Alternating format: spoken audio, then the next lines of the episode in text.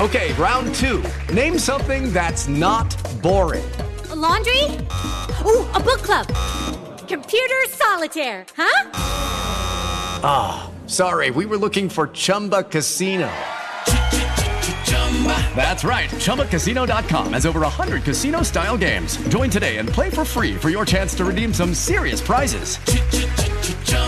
ChumbaCasino.com. No purchase necessary. Full prohibited by law. 18 plus terms and conditions apply. See website for details. Hello, everybody. I am Lucia Matuonto, and welcome to the Relatable Voice podcast, a talk show where my guests and I talk about relatable everyday situations, books, and the environment we live in. Remember to subscribe and follow the podcast on social media so you can be notified when a new episode is available. Let's begin. Welcome back to another episode of Carpooling with the RV. On today's episode, we'll be discussing the topic of the future of inclusion. I am delighted to introduce you to our two guests. We have Shelley Kenow, who has been on the RV before. She's the author of Those Who Can Teach. And also, we have Fran Smith, who is a mom, a caregiver, and an advocate for inclusion. So, Fran and Shelley, welcome to carpooling with the RV. Thank you. Happy Hi. to be back with you. So, how did you two meet? We met at a therapeutic writing center in our area that uh, works with children and adults and veterans. Um, it's a program that I helped start, and then Shelley came alongside, and that's how we met. For how long have you been knowing each other? About 12 to 13 years. Wow, it's a lot. Yeah, we lost contact with each other. Well, I, I shouldn't say we lost contact with it. We weren't as closely connected for a while, um, but we kept up with each other on Facebook. And then in a, in the last uh, couple of years, we've connected much more closely again. And now we have our our own show that we do weekly, and um, we're just you know it, it's amazing how much alike we are in some things and in some ways we kind of feed off of each other. Um, but we both have the same core beliefs i think and that's where the attraction comes in for our show and to have our friendship. Mm-hmm. that's beautiful. And Shelley, your career is dedicated to helping children with disabilities. Can you explain to our listeners what your job entails Yes, thank you. Absolutely. So I originally started out um, as a teacher's aide or a paraprofessional, and then um, went ahead and got my full time teaching certification and became a full time teacher and did that for quite a few years. And my most recent endeavor has been having my own business where I work with families, but also school districts to make the world better for all, one IEP at a time. And an IEP is the individualized education program. That is the document that drives special education and also became an author a few years ago, have a separate show from the Friday with Fran that we will talk about today called hashtag no limits, on which I interview people that society has placed limits upon, but they have busted through those limits. And it's just more ways to expose people to those who learn differently from them in order for all of us to be more inclusive and make a better world. Absolutely. And Fran, why did you decide to collaborate with Shelley? I'm laughing because previously uh, Shelley actually answered much as I was going to answer that we both have the same desire, but a different perspective of advocating for those with different and unique abilities. You both work on online video program called Friday with Fran. Can you quickly tell us what this program is about? It, it's about sharing our life experiences to help others reach their fullest potential. And you share your stories. Fran, would you mind sharing? I don't mind at all. Um, I have um, two two kiddos who happen to have unique needs of their own. My son has Down syndrome and a few other things, and my daughter is on the autism spectrum with a few other things. And then, or I have worked with developmentally disabled adults in a large group setting in a group home. And then I did home care.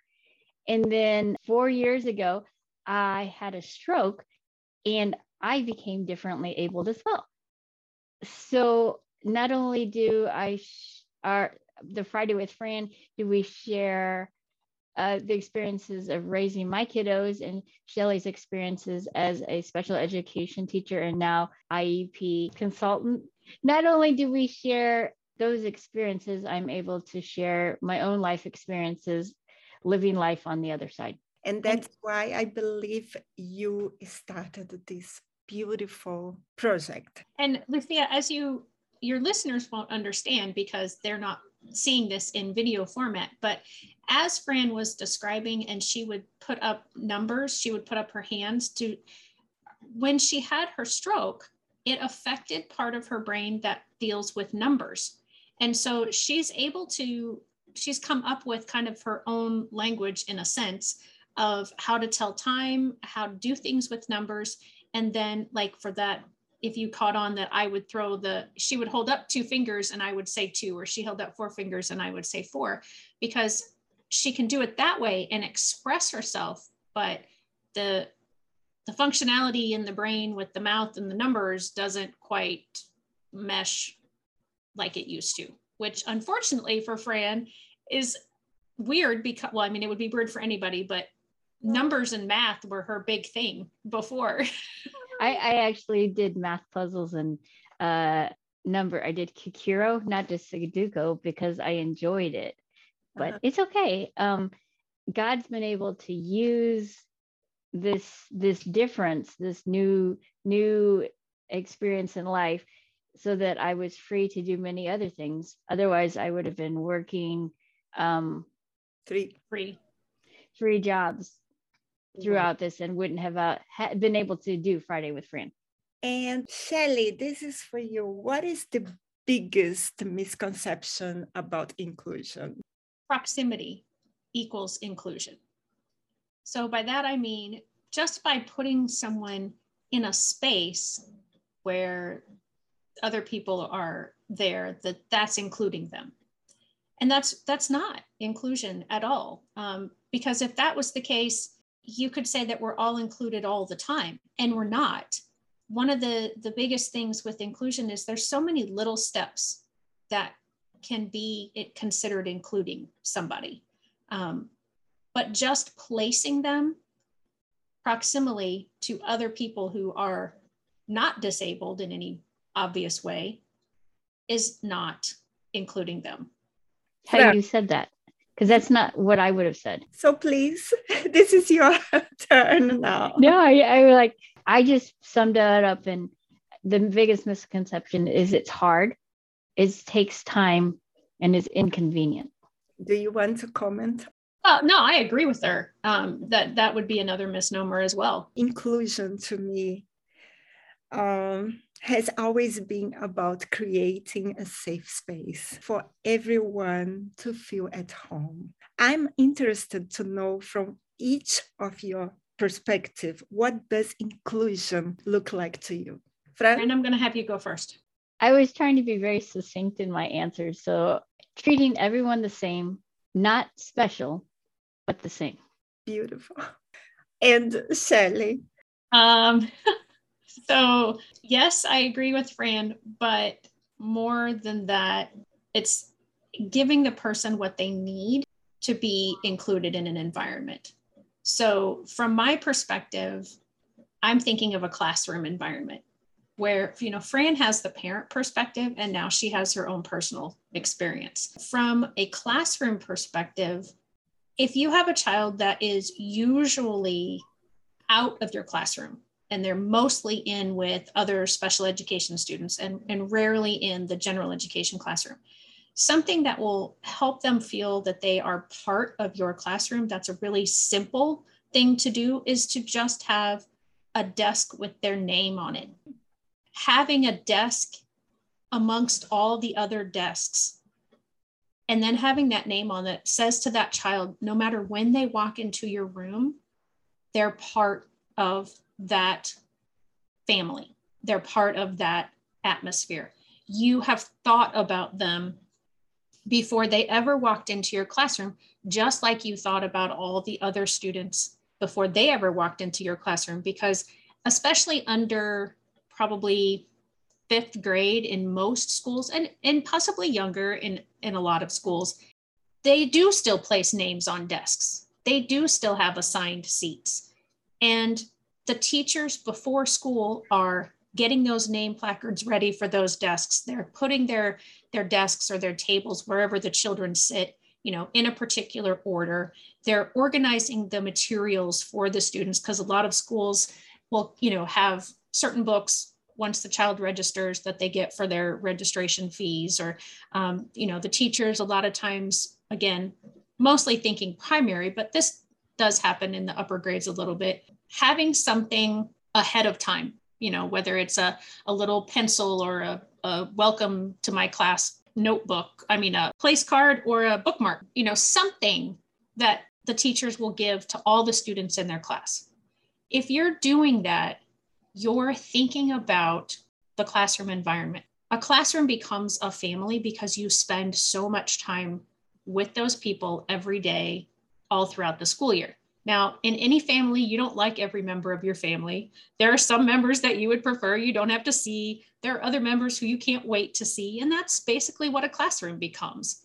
And so, from a teaching perspective, doing simple things like having a special space within the classroom for them, including them when you have classroom parties, including them when there are assemblies or special plays or projects that your whole class is doing.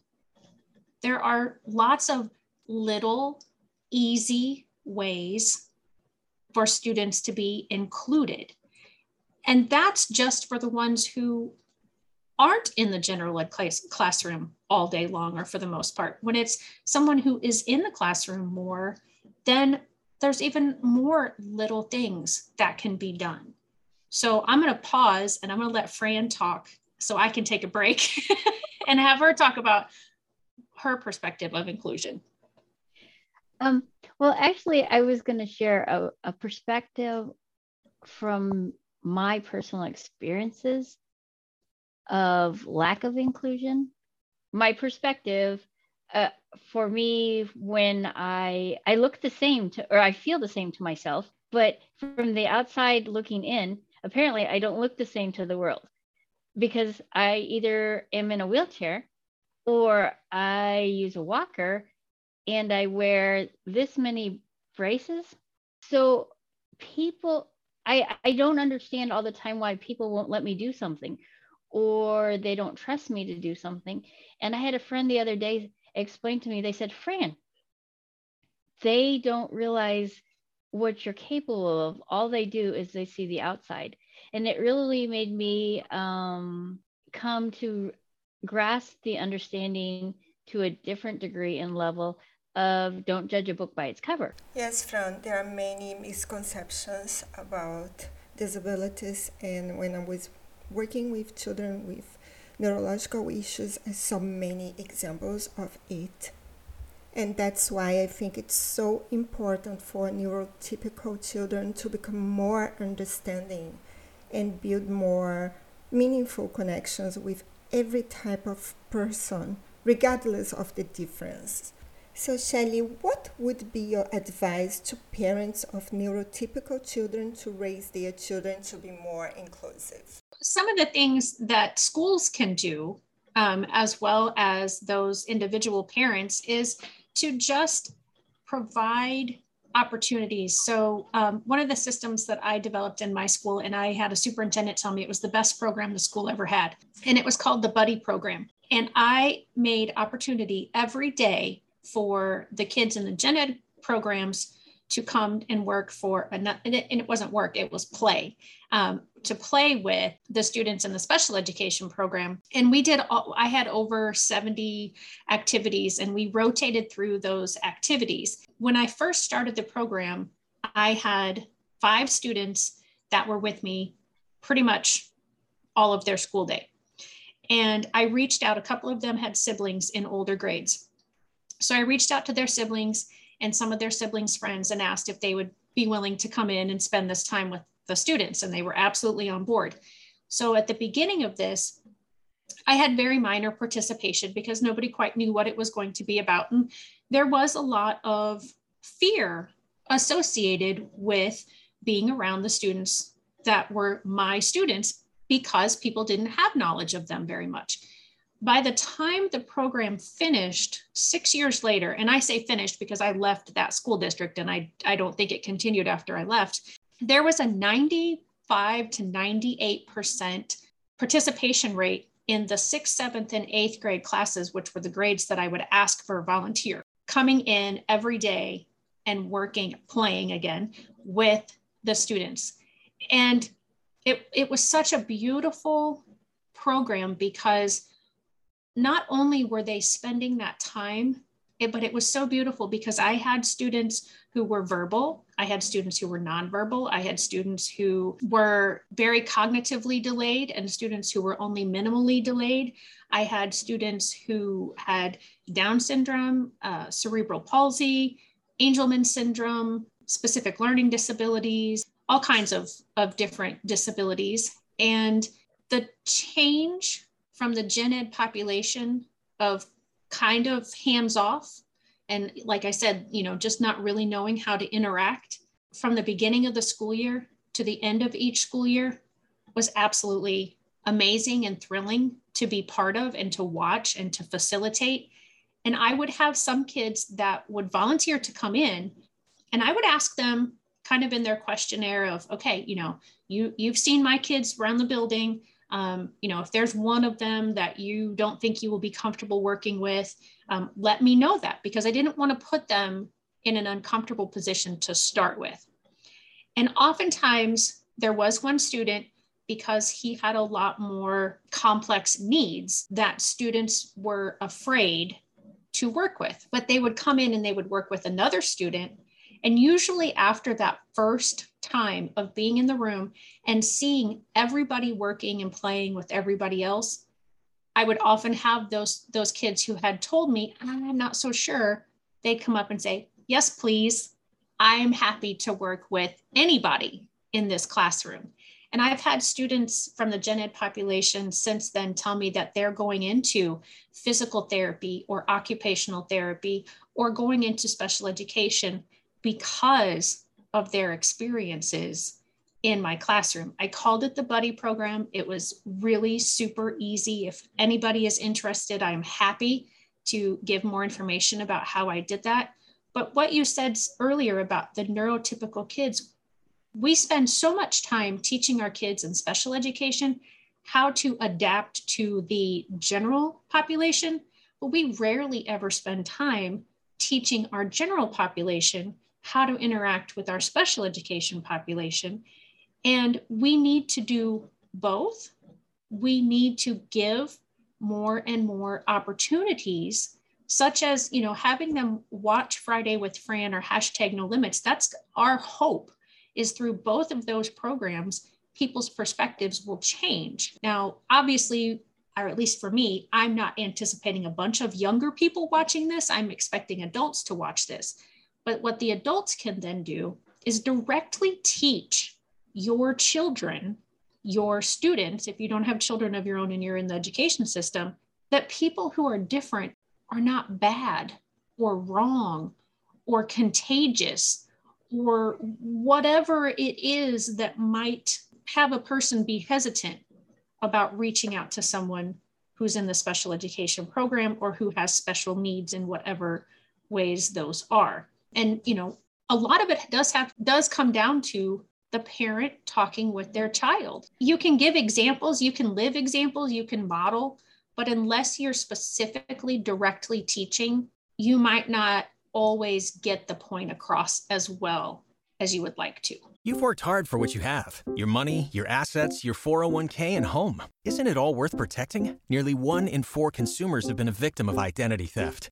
LifeLock Ultimate Plus helps protect your finances with up to $3 million in reimbursement. LifeLock alerts you to identity threats you might miss, and if your identity is stolen, your dedicated U.S.-based restoration specialist will work to fix it. Let LifeLock help protect what you've worked so hard for. Save 25% off your first year on LifeLock Ultimate Plus at lifeLock.com/slash-aware. Terms apply. Waiting on a tax return? Hopefully, it ends up in your hands. Fraudulent tax returns due to identity theft increased by 30% in 2023. If you're in a bind this tax season, LifeLock can help. Our US based restoration specialists are experts dedicated to helping solve your identity theft issues. And all Lifelock plans are backed by the Million Dollar Protection Package. So we'll reimburse you up to the limits of your plan if you lose money due to identity theft. Help protect your information this tax season with LifeLock. Save up to 25% your first year at LifeLock.com slash aware. Fran's laughing. Why are you laughing, Fran? I'm not laughing at you. I'm laughing because it's so true. It, it's I've walked it. I've walked it with my kiddos. I've walked it with others. Um, and and I it ties into what I was I was thinking was it's okay not to know about someone's unique special needs. Ask questions it's okay to ask questions. We are so, as a society, afraid to ask a question if we're unsure or um, confused about something. But I encourage people if I see um, a child, like my wheelchair is really cool, the front wheels light up and kids love it. And I like it too, except when it's a really dark place and you're trying not to draw attention to yourself and your wheels are lighting up. Yeah.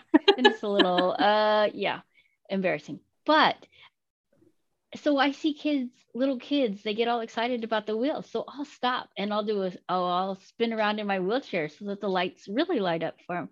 And I'll say, it's okay. It's, don't you like that my wheels? These are how I get around. So rather than make it something to be fearful, I just give them opportunity to see that it's just they're just how I ambulate. They're my legs for now. And it's not something to be afraid of. And so that's what I always encourage. And, the, and that's what I tell the parents. It's okay for them to ask questions. Do you mind if they come up and push my wheelchair? Do they mind? Do you mind um, if they sit on my lap and I'll give them a spin? It, you know, I don't say that to everybody if I don't have time, but if I see someone questioning, I would rather give them the answer than have them walk away or have a parent go Shh, don't look at them. Don't don't don't, don't stare. Mm-hmm. no stare. Ask. Don't be don't be afraid where it's not something to be in, of which to be afraid. Yes. You said what i want to say. And fran continuing with you I understand the benefit of inclusion for students with disabilities, but how do neurotypical children benefit from this inclusion? I believe neurotypical students, neurotypical individuals, whether they're children or adults, benefit from occlusion is realizing that their unique needs are okay as well. Because so often as a society, we try to fit a mold. Even, even those that are neurotypical are trying to fit into this mold that is just so. And when you experience inclusion of individuals who definitely don't fit that mold, you realize it's okay to be unique. It's okay to be an individual. You don't have to fit that mold. And it is actually, I believe, freeing to when you come to that realization. And so often, inclusion is what opens that door and I think breaks chains from people that are tied to trying to fit the mold that is impossible to fit. Yeah, exactly. It was very well said, Fran. And I very much admire the work that you both do, as this is a huge passion of mine.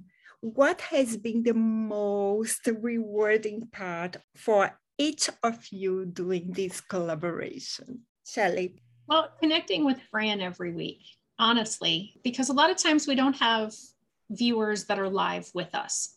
So um, it's a lot of interaction between Fran and I and her animals and my animal. And, um, you know, we, it, it's been very good for me to have her perspective because oftentimes as I said earlier, my perspective is from the classroom. And while I think of when I think of people with disabilities, because of my experiences, my brain automatically goes to children. But she helps remind me that, and I know this, but it's a reminder that that disability continues on after high school into adulthood and helping me see even a different perspective and and breaking my own limits that I've set in my head. So being with her every week and having those experiences and praying with her every week about different things and for our show and for the people who watch our show is just probably the best blessing I've had. And you, Fran? Realizing that it's okay not to be okay. Coming, because there are some of our shows when we come, one or the other of us is not okay when we start it. And sometimes we're not okay in the middle of it. And sometimes we're not okay in the end of it. And, um, but it's okay. It's okay to be real. And I think that has been one of the biggest things for me is to realize it's okay to be me just me not not what i feel others put on me or what i put on myself but who i am in the moment. And by sharing that i i really feel or hope my desire is fridays with Fran is taking a toolbox. We all have a toolbox in life and i'm hoping that we're giving tools that will help people um, navigate life in a positive helpful, unique, and inclusive way. You made me cry, Fran. It's you really good with words. she is, yeah. What is the message you would like to leave for our listeners who are having, you know, the same situation and don't know how what to say, what to do? I would just love to share that it's a journey. And it's not a sprint. It's a marathon. And it's for life for some parents. Your you will have your children from the time they're born till either the time they pass or the time you pass. And in that journey you're constantly learning and growing. And you don't know it all. You don't have a full toolbox. So it's okay to ask for help. It's okay not to know it's okay to have a bad day. It's okay to celebrate just the minor things because those minor things are huge. And it's okay to ask for help. Thank you. And Shelley, do you want to share any message with our listeners? Remembering that every person is an individual and treating each person in the way that they deserve to be treated. If a person is different than you, don't assume that that person's differences are actually fitting into a stereotype or into a generalization. Individually, we can make the world better. We, we can't hit the masses all at once. It has to be done one person at a time.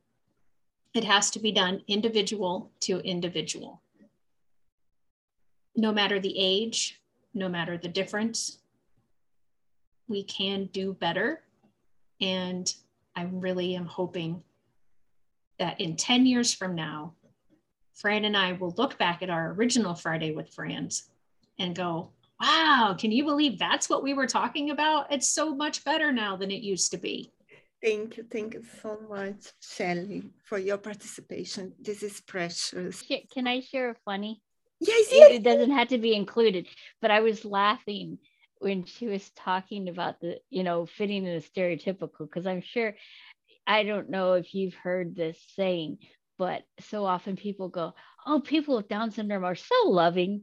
They are individuals and I, I want to tell them, yeah, they're really loving as as I'm ducking a flashlight being thrown at my head. You know, it's like I'm not sure what world you're in, but welcome, come see my world.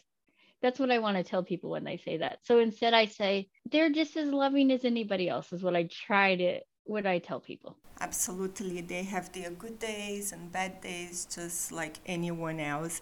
So, Fran and Shelley, thank you very much for your participation. Thank you. Thank you. If you enjoyed this episode, be sure to subscribe so you'll be notified when the next one is posted. Please rate this podcast and share it with your friends. Thank you for listening, and remember relationships don't exist, relating does. Until next time.